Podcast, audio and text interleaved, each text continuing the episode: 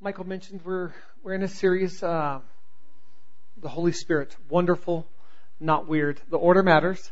The order definitely matters. Wonderful, not weird. But in this, in that that phrase, wonderful, there's times we think of terminology and we say terminology and we buy into terminology um, that isn't always entirely accurate. One of those things is this. The Holy Spirit is a gentleman. And He will never put anything upon you that you don't want. That doesn't exist in the Bible. Now, sometimes it's true. Sometimes it's played out that way. But that phrase I mentioned is not in the Bible. In fact, we see times when the Holy Spirit flat out has His way and doesn't ask for permission, and sometimes it's ridiculously painful. Ask Ananias and Sapphira. Other times, he is a gentleman. But the point is this, the Holy Spirit is wonderful, and He doesn't fit into our little religious box. He doesn't fit into our little thing saying, this is the Holy Spirit, and this is His place, and the place is normally in the corner. Just stay there and, and don't be weird. Just stay there, Holy Spirit, and let us, we'll acknowledge you, you know, a few times a year. Every time we talk about the Trinity, we'll include you. The Holy Spirit is awesome and wonderful, and the gifts that He has given the church and the ways that He uses us to glorify Jesus Christ are awesome. So in our series, we are currently um, in in that place where we are studying the gifts of the Spirit. So I want to read 1 Corinthians 12:8, and uh, after after reading this and kind of establishing you know what we're talking about, um, I just want us to go through together, and we'll have the scriptures on the screen behind us. I want us to see ways that Jesus and other people in the Bible have operated in the word of knowledge, which is what I'm preaching on tonight, and the benefits of ministry that came as a result of it. So 1 Corinthians 12:8 For to one is given through the Spirit the utterance of wisdom, the word of wisdom, and to another the utterance of knowledge according to the same Spirit. Tonight we're talking about the word of knowledge, the utterance of knowledge. Logos gnoseos, a word of knowledge. I don't want to overcomplicate this because honestly, I think this is one of those powerful, straight to the point, it is what you think it is kind of words, but it's bigger. It's just bigger than what we think it is. Knowledge. What are we supposed to do with knowledge? Knowledge is meant to be applied. Knowledge is meant to be shared. People who, who gain knowledge, and I'm just talking right now in a worldly sense, just in an intellectual sense. People who gain knowledge. Those people often share it. They share that knowledge. They write books. They speak. They do different things. Well, when we talk about knowledge, we're talking about the knowledge of the goodness and the greatness and the power of our Lord and Savior Jesus Christ. And it is meant to be shared. It is meant to be applied. There's a wide scope of, of revealing foundational truth that this world needs to know in Jesus Christ. But there's also a smaller scope with specific knowledge and specific facts that the Lord is always wanting to reveal so that the world and the church can see the power of God. To see that the Holy Spirit is at work. That He's not retired that he's not meant to be put on a shelf, that he is in operation today. Let's look at the first example of Jesus. Jesus clearly demonstrating knowledge. Knowledge of the Father, knowledge of what the Holy Spirit is leading. In, in, all of his overall teaching, we see it. But let's look at some specific situations where he spoke directly into situations through the utterance of knowledge. So let's, let's first look at the Samaritan woman at the well in John 4, verse 13. Jesus said to her, Everyone who drinks of this water will be thirsty again. But whoever drinks of the water that I will give him will never be thirsty again. The water that I will give him will become in him a spring of water welling up to eternal life. The woman said to him, Sir, give me this water so that I will not be thirsty or have to come here to draw water. Jesus said to her, go call your husband and come here. The woman answered him, I have no husbands. Jesus said to her, you're right in saying I have no husband, for you have had five husbands, and the one you now have is not your husband. What you have said is true. The woman said to him, Sir, I perceive that you are a prophet. Well, we perceive that he flowed in the word of knowledge. The word of knowledge is gaining knowledge by the Holy Spirit, not of natural means. Gaining knowledge by the Holy Spirit for specific ministerial application. When we get a word of knowledge, friends, there is meant to be ministry that follows it. It's meant to be applied. Knowledge of what? Knowledge of our awesome God. And how is it meant to be applied? By touching, by saving, by setting free, by delivering. Word of knowledge is meant to be applied. Here you have Jesus. And I love, I, I love the way that he comes about this. I mean, the Holy Spirit speaks to him, says, you know, she, she's had five husbands. The man she's with now is not her husband. And, but Jesus doesn't come right out and be like, woman, you've had five husbands and the one you're with now is not your husband. Jesus is like, yeah, go get your husband. Oh, I, I don't have a husband. So question, church, how many of us would at that point begin to question whether or not we heard from the Lord? At that point we'd begin to question and go, maybe I've missed it. Jesus confident in what he heard from the Lord, he goes, Oh, you're absolutely right. You're right. But you've had five, and the one you're with now is not your husband. And she's, and she makes this brilliant statement. I perceive that you're a prophet. It's like, wow. That's awesome, Mrs. Obvious. That's great. What was the result of this use of the word of knowledge? I talk about the word of knowledge is meant to be applied. What's the result of this specific instance of the word of knowledge? Go to verse 39, still in John 4. Many Samaritans from that town believed in Jesus because of the woman's testimony. He told me all that I ever did. Which, let's stop right there. Clearly the word of knowledge just kept flowing from Jesus. Because he only said, he didn't tell her all he's ever did. What we see in the scripture is only, he just told her that she's had five husbands and, and the one that she's with now is not her husband. So Jesus continued to flow in the word of knowledge. What did she do? She goes back to the village. She goes and tells them, there's a guy that's told me all I've ever done. It's unbelievable. You've got to come out to him. So the masses, the town gathered around Jesus. So when the Samaritans came to him, they asked him to stay with them. And he stayed there two days. And many more believed because of his word. They said to the woman, it is no longer because of what you said that we believe, for we have heard for ourselves. And we know that this is indeed the Savior of the world.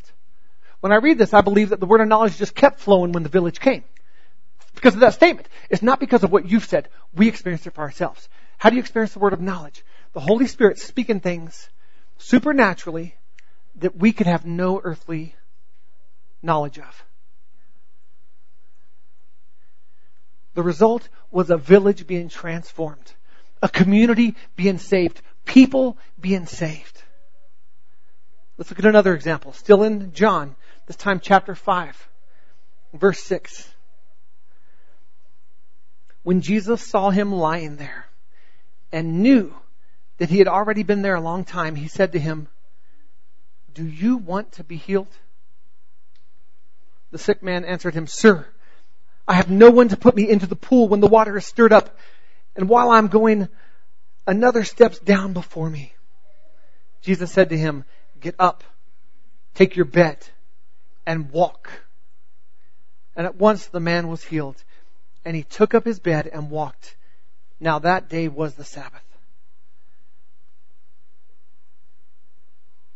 Perhaps Jesus, by going back and forth knew how long, you know, knew that the guy had been tormented with sickness and with was crippled for a long time, but that's not what the word says. It says that he knew that he had been there a long time. But the word of knowledge isn't just providing information. He knew that this man, you know, friend, you've been, you've been lame for a long time. That's not just what the word of knowledge is. It's meant to, the applied power of God is meant to be applied. So what did he do? After he knew a little bit about this man, he knew what? He had knowledge from the Holy Spirit about what to do. When we get a word of knowledge, that opens up dialogue. I get so excited when I get a word of knowledge. It opens up dialogue to the Holy Spirit. I'm like, what next? How do you want to apply it? What do you want to do? I've had several words of knowledge tonight in the middle of the service, and I just asked the Lord, so what do you want to do with this? What do you want to do? How do you want to apply this? Jesus had a word of knowledge about this man, but then he had a word of knowledge about what to do and what to say. Get up, take your bed, and walk. But I love the question. The question, we can't miss the question. Do you want to be healed? Do you want to be healed? You guys, sometimes Jesus is asking questions of us. What do you want from me? Yes, Lord, I want to be healed. Yes, Lord, I want to be touched. Yes, Lord, I want to be set free. And then he has instructions. Then get up and walk. But Lord, no one's helped me. Shh, get up and walk. The man has already given his excuse. He already gave God his excuse. Every time the water stirred, someone gets there before me. Well, get up and walk.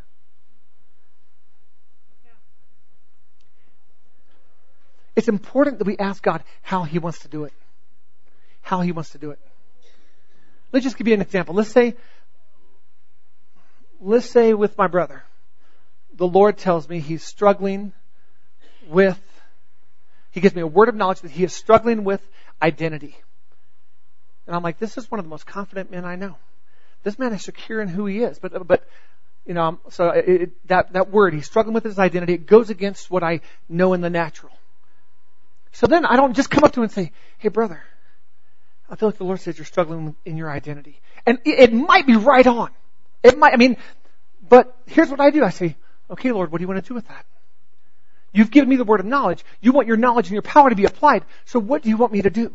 He's like, I want you to go over there and, and declare over him who he is. I want you to speak my identity over him.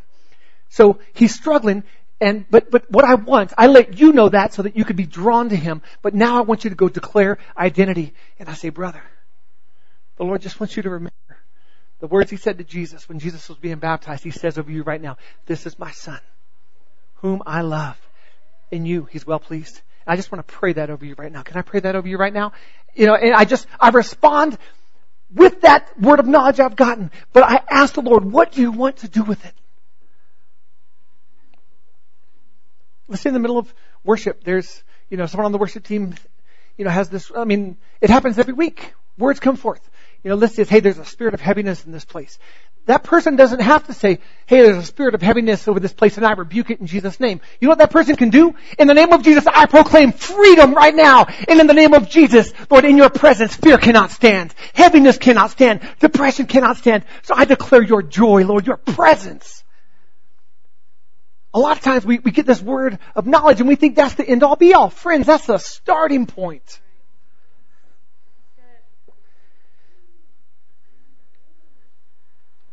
The Holy Spirit enables the kind of ministry which makes Jesus Lord of people's lives. The Holy Spirit enables the kind of ministry that makes Jesus Lord of people's lives, both in salvation but also in situation. How many of us know that there are many times throughout the day we need Jesus to, to reign over that situation right then and there? That, we've given our lives to the Lord. Jesus is Lord of my life in salvation. But in that situation, I need, I need the, the reign of Jesus Christ in that moment. That's what the Holy Spirit does. That's what the gifts do. So Mark chapter 2, verse 1. When he returned to Capernaum, after some days, it was reported that he was at home. And many were gathered together, so that there was no more room, not even at the door. And he was preaching to them, preaching the word to them. And they came bringing to him a paralytic carried by four men. And when they could not get near him because of the crowd, they removed the roof above him. And when they had made an opening, they let down the bed on which the paralytic lay. And when Jesus saw their faith, he said to the paralytic, son, your sins are forgiven. Now some of the scribes were sitting there questioning out loud. Right? Is that what it says? They were questioning out loud. They were questioning in their hearts. Some of the scribes were questioning in their hearts. Why does this man speak like that? He is blaspheming. Who can forgive sins but God alone? And immediately Jesus, perceiving in his spirit that they thus questioned within themselves, said to them, why do you question these things in your heart? Sometimes when God gives us that word of knowledge, we are to speak exactly what He gives us. But that's still not the end result. He knew through a word of knowledge that they were questioning this in their hearts. He's like, why do you question this in your hearts? Oh, I'm not. No, you are. But even then, that's not the end all be all. Why do you question these things in your heart? Which is easier to say to the paralytic, your sins are forgiven, or to say, rise up and take your bed and walk? But that you may know that the Son of Man has authority on earth to forgive sins. He said to the paralytic, I say to you, rise, pick up your bed, and go home. And he rose immediately and picked up his bed and went out before them all. So they were all amazed and glorified God saying, we never saw anything like this. Friends, the word of knowledge opens the door for even more powerful demonstrations of God's Spirit. But it has to start with an obedience to respond to what the Lord is speaking. All right, Lord, you, you've given me something and I trust you. What do you want me to do with it? How do you want me to present this? How do you want me to share this? The Father didn't just want the paralyzed man to be healed. That's not what this miracle is about. God wanted everyone in that room to know that the secrets of the heart are not a secret to God. And the Father wanted that room and the world to know that Jesus has the fullness of the authority of God. That's what this was about. And Jesus just operated in the things that the Holy Spirit was leading. I want you to read the story of Ananias and Sapphira in Acts chapter 5 on your own. Read it on your own. I have it in my notes. I'm cutting it. Read 1 through 10. Read 11 through 16. And when you read it, keep in mind this, because it's, there was a word of knowledge. Peter had no way of knowing that Ananias and Sapphira didn't give the full measure of the money that they had got from the, the selling of the lot.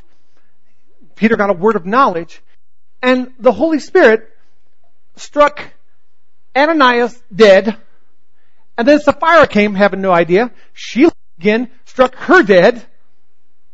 And even then, what's the point of that? Is that just the, the Lord being a bully? When you, when you read this, this is the early church.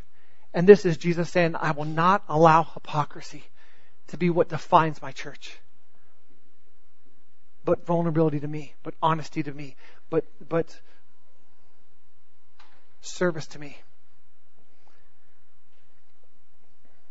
The word of knowledge is the revelation of facts, past, present, or future, which were not learned through the efforts of the natural mind.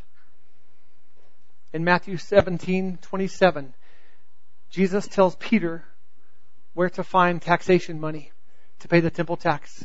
Go drop a line. First fish you come, reach inside the mouth. That'll be the money to pay the tax. Word of knowledge. Pretty powerful. Ananias in the conversion of Paul. This is a different Ananias, not dead Ananias. This is a different Ananias. Ananias hears from the Lord about Saul. Gets a word of knowledge about Saul. Christian persecuting Saul, Christian killing Saul. In Acts chapter 9, verse 10, it says, Now there was a disciple at Damascus named Ananias. The Lord said to him in a vision, Ananias? And he said, Here I am, Lord. And the Lord said to him, Rise and go to the street called Straight, and at the house of Judas look for a man of Tarsus named Saul. For behold, he is praying, and he has seen me in a vision, or he has seen in a vision a man named Ananias come in and lay his hands on him so that he might regain his sight. I find this interesting also. Um, in this word of knowledge, the Lord speaking, saying, "This is this is the the, the dream, the vision, the vision that Saul has had, and that there's going to be a man come and lay hands on him and restore his sight." But when God restored his sight, it never says that his hands were laid on him. You know, if if things don't line up in things of the Holy Spirit, if they don't line up exactly as we think they're going to line up, friends, you just you just keep on moving forward in power. We don't have to critique every little thing of the Holy Spirit.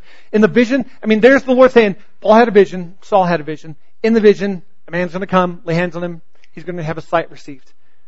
But when the word comes, the power of God was so great, we see that he's just healed. So Ananias responds to the Lord. He answered, Lord, I have heard from many about this man. How much evil he has done to your saints in Jerusalem. And here he has authority from the chief priests to bind all who call on your name. But the Lord said to him, Go, for he is a chosen instrument of mine to carry my name before the Gentiles and kings and the children of Israel, for I will show him how much he must suffer for the sake of my name. So Ananias departed and entered the house. I guess he does lay his hands on him right here. And laying his hands on him, he says, Brother, brother Saul.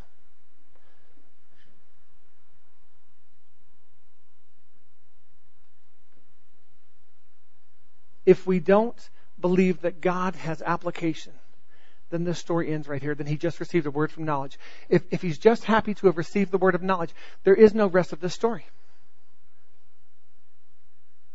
The word of knowledge was meant so that a ministry could be launched so that power could be seen.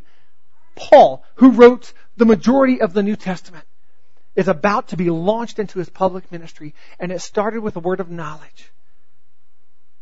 But it wasn't the end all be all. Guys, we get so excited. I, I get so, anytime the Lord speaks to me, I get excited. I just love it. But most often, there's got to be dialogue. Lord, what do you want me to do with this? What's next? Just what do you want me to do? Thank you for speaking to me. Thank you for giving me this word. What do you want me to do with it?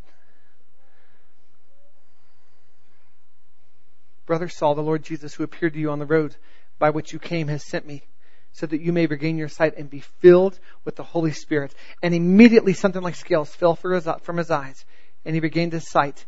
Then he rose and was baptized. Cornelius, in finding Peter in Acts chapter 10, instrumental to bring in the Holy Spirit to the Gentiles, received a word of knowledge.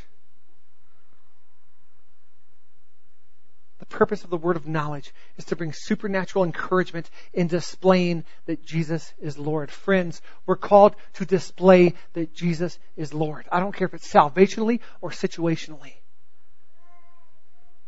You, you might have, there's people in this room that have been saved for longer than I've been alive. You're saved. But there are still situations where the power of God is there to declare Jesus' sovereignty and his reign over your life in that situation. And then there's situations where it's the person next to you and not you. And God wants to use you. He's speaking to you. He wants to use you. They are in need of the situational power of God. And we are his church, and we are meant to be used. It gives confirmation to what God is already saying or doing. The word of knowledge gives insight and understanding of what lies ahead in the purposes of God. The word of knowledge helps in counseling and evangelistic situations. Once again, in the area of counseling, if you're counseling someone, you're ministering to someone, and the Lord gives you a word of knowledge, don't just immediately blurt out that word of knowledge minister out of what the Holy Spirit gives you so that that word is applied in power. You're sitting there counseling, ministering to someone. She's full of unforgiveness. Her heart is hardened and bitter. You're full of unforgiveness. Your heart is hardened and bitter. Come back. Come. You're full of unforgiveness. God might very well be speaking that. Lord, how do you want me to apply that? How do you want to move in power? How does she need to see that Jesus is Lord? That He reigns over her life in this situation right now? Dialogue with the Lord. Dialogue with the Lord. It unlocks obstacles to healing and unanswered prayers. The word of knowledge gives strategies in spiritual warfare. It reveals where sin is being covered up. It opens up a meeting or situation for God to move. Friends, the word of knowledge is needed in the church and it is needed outside of the church. And it has been gifted to us to use with wisdom in love. Every one of these gifts we're going to cover is going to close the same way, friends. My closing is going to be the same way. To be used in love. Word of knowledge is a very potentially dangerous thing to be put in the hands of someone who does not have the shepherd's heart who does not have a loving heart. When, when we get a word, we minister it in love.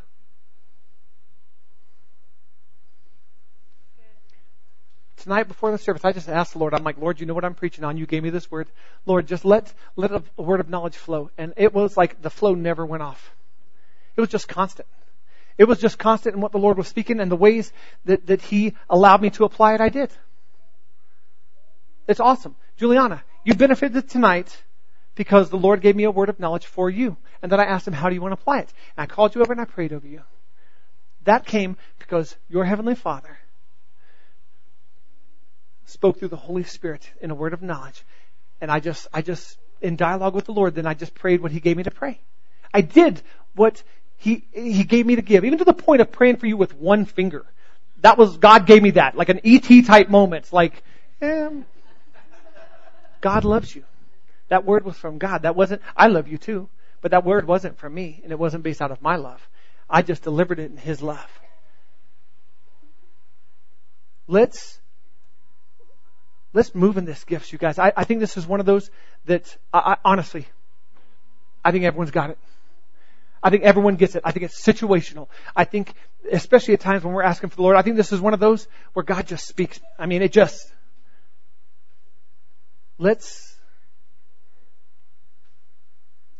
let's let it be bigger than whatever little box we've put it in because our God is bigger.